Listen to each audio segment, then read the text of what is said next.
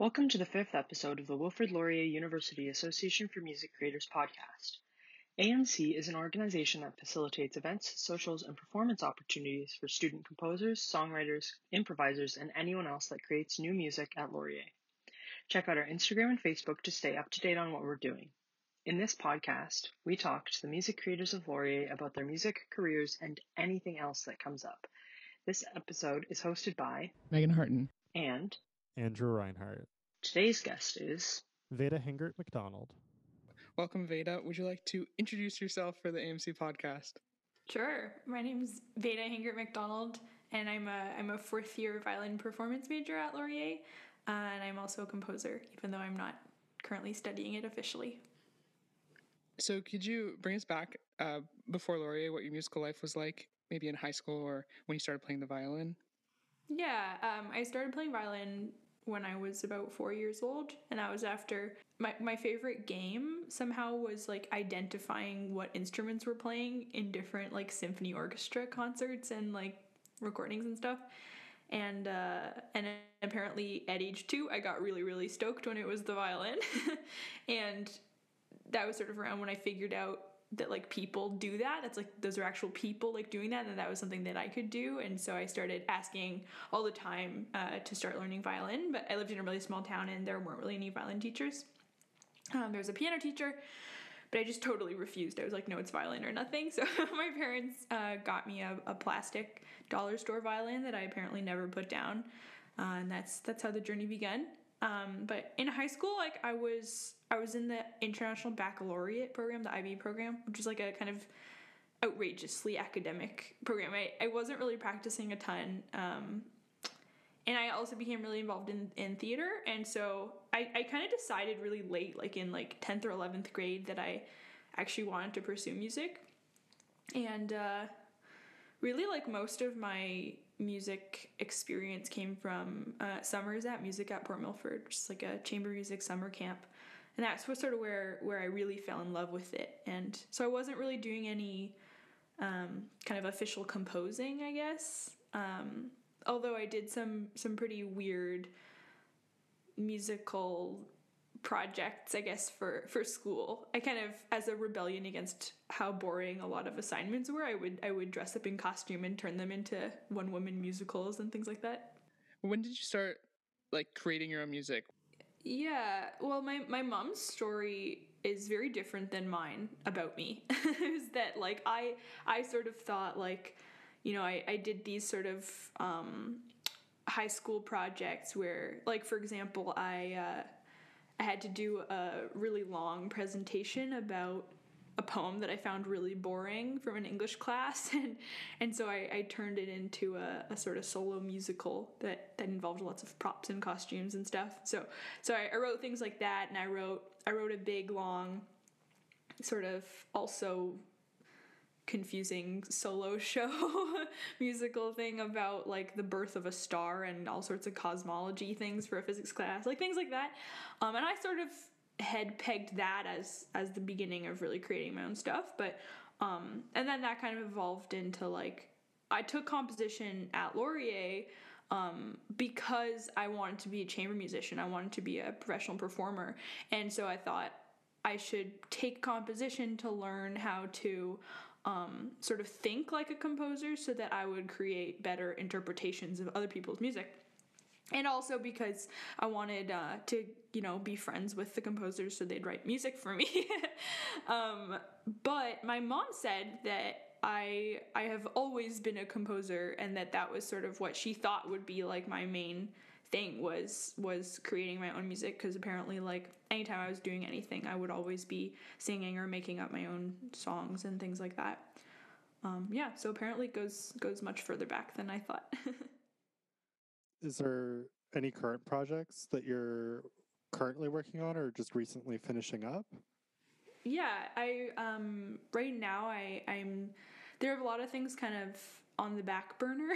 I've I've started a lot of projects that are that are kind of I don't know, kind of growing in numbers and becoming a little overwhelming. I'm not really great at like working on things concurrently and when that happens, I sort of just get overwhelmed and shut down. But the sort of main thing that I'm I'm trying to work on right now is a string quartet um, for competition with the Ligeti Quartet, which is a quartet in the UK who has just sort of a really cool open call for scores throughout the year.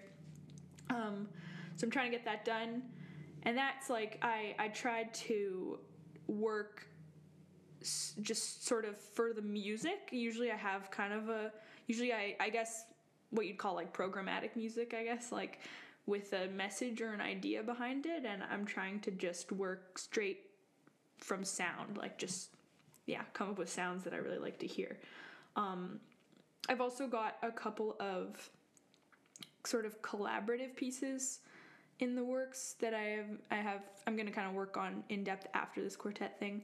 Um, I have um, this sort of circle of uh, female and non-binary composers around my age um, that we did this sort of I guess like carousel type thing uh, composers who are also uh, poets and writers so we we kind of did a little swap and so I wrote a poem uh, for for a composer uh, Bridget Bourne who lives in Australia uh, to set and I got a text from Marjin Zhang, who is a composer in the Philadelphia area. Um, and so I'm going to be working with that. Uh, and the, the the project that I finished most recently um, is a piece called "Above We Are Many, Below We Are One." Uh, it's for solo bass clarinet, and that will be performed by Catherine Ladano at at a NUMUS concert sometime in the new year. So I'm really excited about that one. That's exciting. A lot of things on the go. So, when you start writing a piece, what kind of goes into your process when you're writing? I'm definitely still trying to figure out like my process. I definitely don't have a set one. Like I know a lot of people are are like kind of methodical about things or always write at the piano or always write, you know, in a tree or something like that, but um yeah, I've never really like found something that I need to do or anything like that. I have I do often start from a concept like like the the piece piece for Catherine, the solo bass clarinet one. Um, that that came from the idea of um, aspen trees and how they're all um, like they can be these huge groves of aspen trees, but they're all actually just one organism. And so I found that really beautiful, like the idea that these sometimes thousands of trunks appear from the surface to be so many different individuals, but underneath they're all just one root system, and that really benefits them. And that felt to me like a metaphor for humanity that I wanted to see how that sounded in bass clarinet. Um, so I often start with the concept. Um, although now I'm trying not to, but just as a kind of, I like to find little exercises, I guess. But um, because I start with concept a lot, I I do a lot of like research and writing and planning and mapping and that to sort of like organizing not so much like sections of the piece or form or anything like that but more just like what do I want to include in terms of like non-sonic content if that makes sense um, and then I've tried lots of different things. Like I've written um, a piece that I wrote at Laurier actually was a, a, a vocal piece um, that I wrote through um, like improvising into recordings and um, and like figuring out what sounds I liked together like that. I've also I feel I feel like my main method that I've used is just writing straight onto paper um, and never hearing it. That's like that's been sort of my main method. Although I tried like um, I wrote a piece for for vibraphone that I actually wrote at the piano, and that was the first time I've ever done that. Because actually, I don't play piano at all, but um, that was the first time I've done that. And uh, yeah, even like when I've written for for violin for my own instrument, I usually actually don't write at my instrument.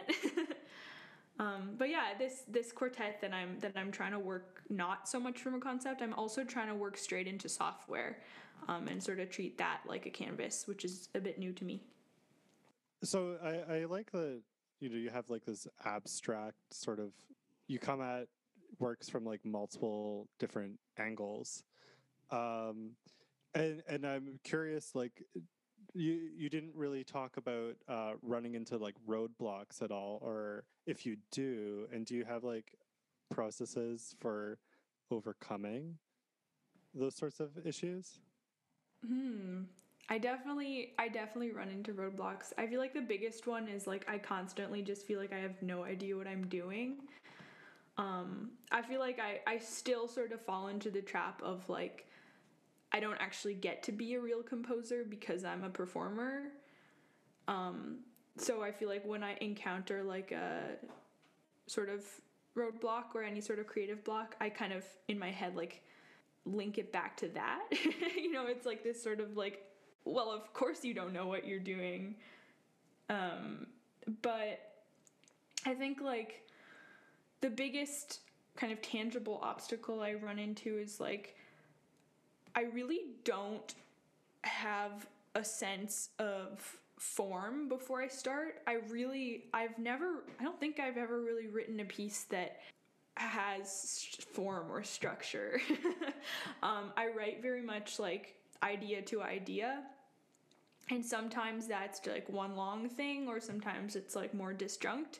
Um, but sometimes i encounter like i'm not really sure how to um, like i don't i don't really always know what needs to happen next. Sometimes i have a whole bunch of different ideas that might be on different pieces of paper that are definitely part of the same concept but i'm not always sure how to weave them together and so sometimes what i'll do is i'll just write them all in order and then just like see if that's enough. And sometimes it is. Sometimes it's enough just to put ideas in a row. And um, sometimes the type of music requires them to be linked in a cohesive way. And then I come up with transition material or something that feels like it weaves them together. But yeah, I think that's probably the biggest thing. Oh, so what would you say would be your biggest takeaway or learning experience from Laurier now that you're like in your fourth year? And like what are you going to take away from your time here? Um, i think what i've learned the most in the past i guess like three and a half years now um, is like really just the value of practicing. Know like i mean obviously we all know that you know you're supposed to practice if you want to get better at something but i feel like i've really internalized that. Um, yeah like not just at my instrument. I mean obviously you know putting in the time makes the scales more in tune but but with composing as well because I think because I came in with so little sort of formal composition experience and I guess because I was approaching it not to be a composer but to to learn to think like a composer to be a better performer. And then somewhere along the way I just sort of realized it was fun. And I wanted I actually felt like I had something to say. But yeah, even with that like just even if I feel like the music isn't very good or something like that, just just continuing to do it makes it better and makes the next one better. And yeah the idea that kind of any skill can be practiced i feel like i'm i'm really you know contrary to what my what my parents think i feel like i'm not very predisposed to being a natural composer like maybe coming up with ideas or something like that but kind of the methodicalness um, of composing doesn't feel like it comes very naturally to me and yet I somehow like really wanted to do it. and so yeah, just like that that feeling that that anything can really be practiced is really cool. Yeah, that's something I didn't really like realize until like very recently. I feel like there's a lot of pressure on like when you start a composition it has to become something and not mm-hmm. enough like emphasis on like it's an experiment. It's okay if nothing comes of it. You're still like learning as you're writing it, you know? Totally. Like yeah. That's the only yeah. thing I like realized this summer.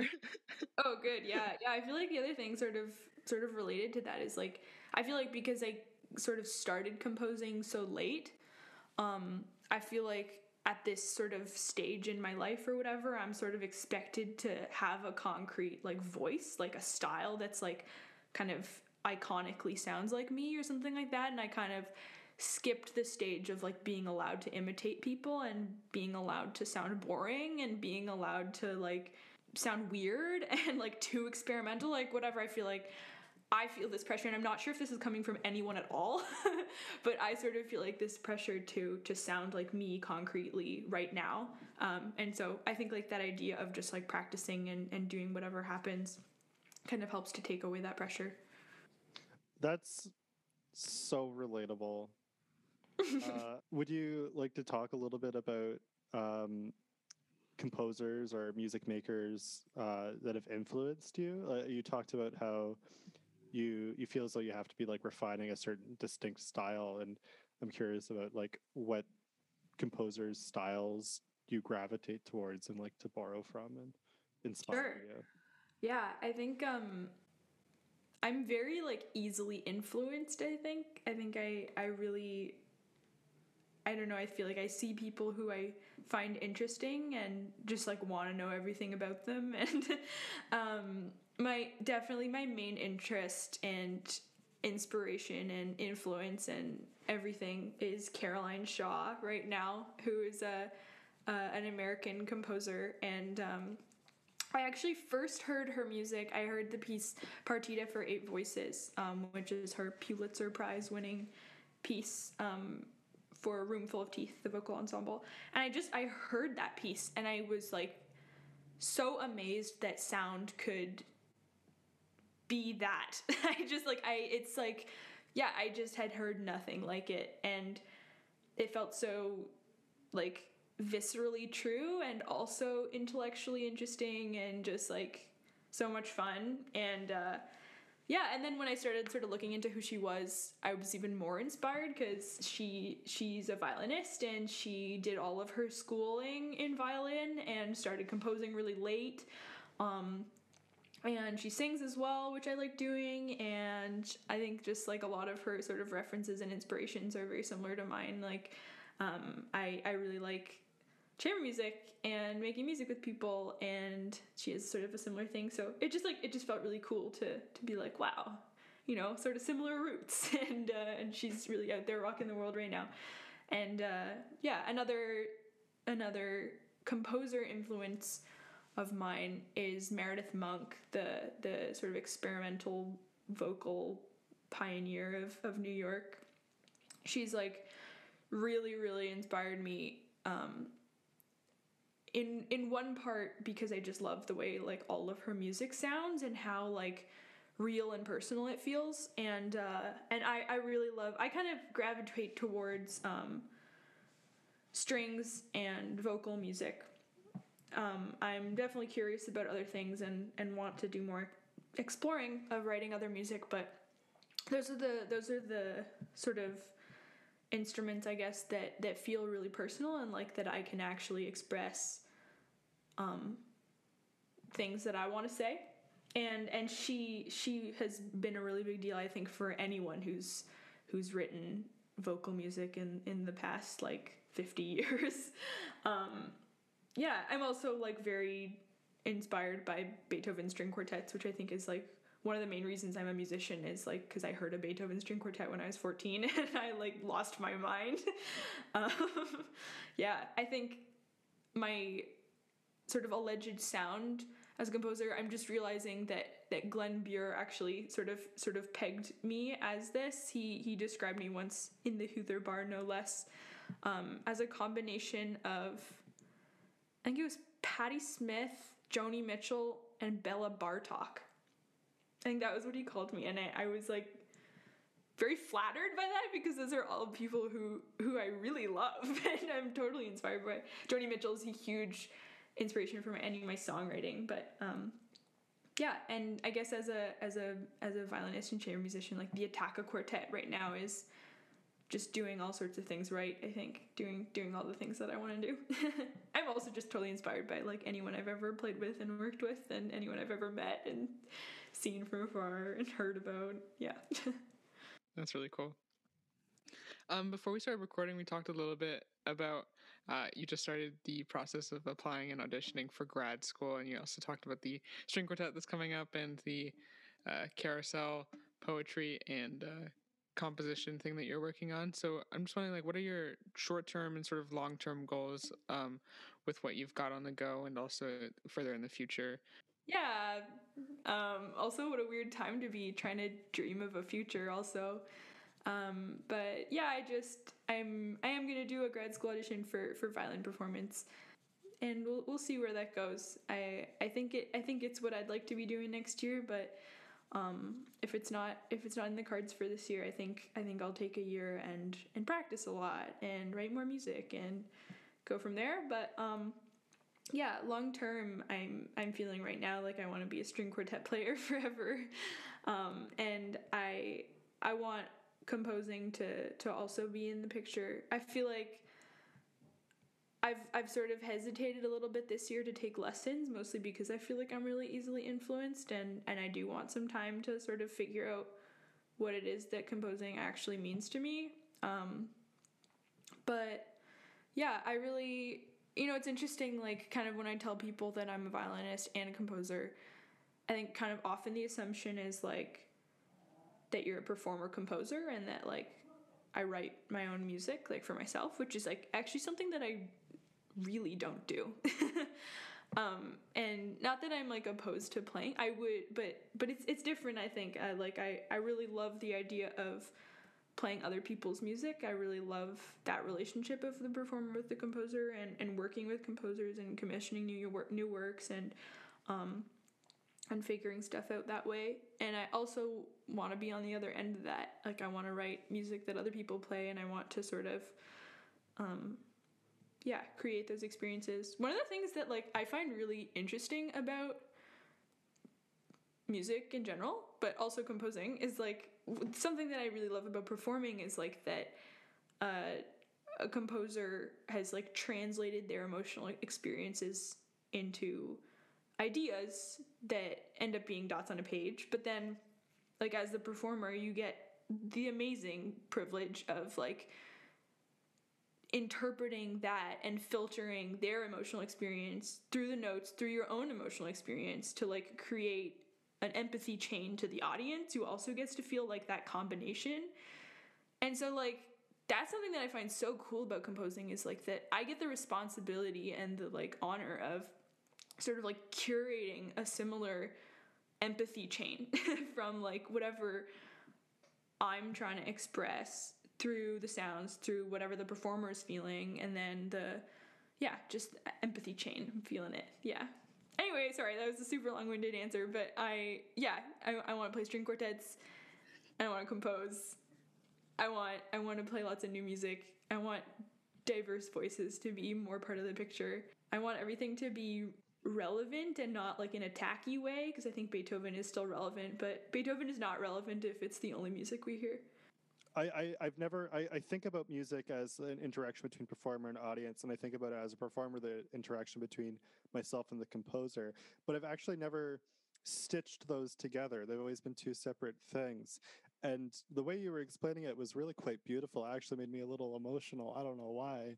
I just uh, I just wanted to comment that uh, I thought that was something that I had never thought about before. That was kind of profound.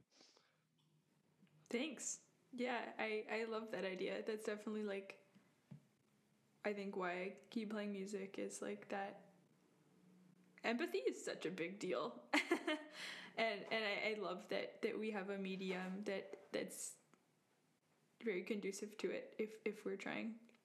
Um, so to go in another direction, uh, we usually ask people if they like to present any uh, sort of music, and we talk a little bit about this before we started recording, and we have your piece Frying Pan. So, do you want to tell us a little bit about how that got started, who's performing it, everything that went into it?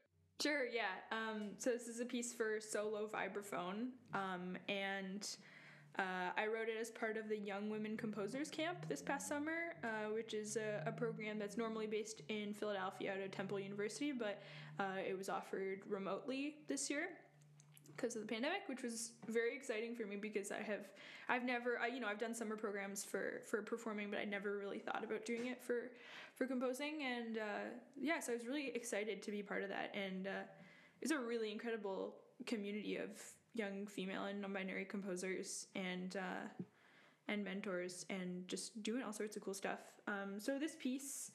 Uh, the recording is performed by Clara Warnaar, who's a member of the International Contemporary Ensemble. She's a percussionist um, in New York, and uh, um, the the piece was inspired by an interview that I saw with the percussionist Steven Schick, and he said something. He was talking about how uh, oh, he said something good. Uh, he, he was talking about how um, solo percussion as a genre evolved and emerged alongside the social justice movements um, out of like a need for a more sort of like accessible, democratized uh, form of music making.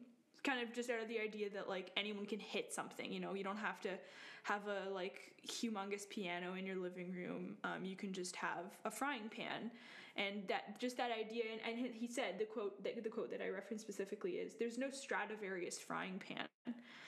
Um, you know, obviously there's an art that goes into percussion playing, and and there's some pretty expensive equipment out there, but but yeah, just the idea that like at its core, solo percussion is an accessible, very political um, genre, and so uh, I wanted to to explore that, and and I kind of did it through the the idea of emotional virtuosity as opposed to technical virtuosity. I find like technical virtuosity and like the emphasis we put on that is like inherently elitist because you know you have to spend a million years like getting really good at really fast licks and stuff but um but emotional virtuosity i really wanted to explore because it involves trust and it involves freedom and it's something that anyone can do i think.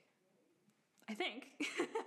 Um but yeah so I, I i really wanted to to check check in on that and uh so I, I involved a, a, whole bunch of sort of elements that that I hope gives the performer a sense of freedom and, and control over their own performance. Um, so, for example, like our, all the notes I wrote, there's no sort of actual improvisation, but any of the chords um, can be rolled in any way. Um, there's singing um, that I invite the performer to sing along with any of the notes that they're playing at any time and that can be pre-planned by them or it can be improvised as to when they sing. They're just matching any notes whenever they want. Um, yeah i think those are the only sort of elements. Oh they they can kind of do what they want with dynamics for the most part. Um, so i wrote i wrote all the notes and the core sort of music elements of it and everything but um, yeah i wanted i wanted that sort of freedom um, to see what happened and and Claire's a really incredible performer, and uh, I think it sounds cool.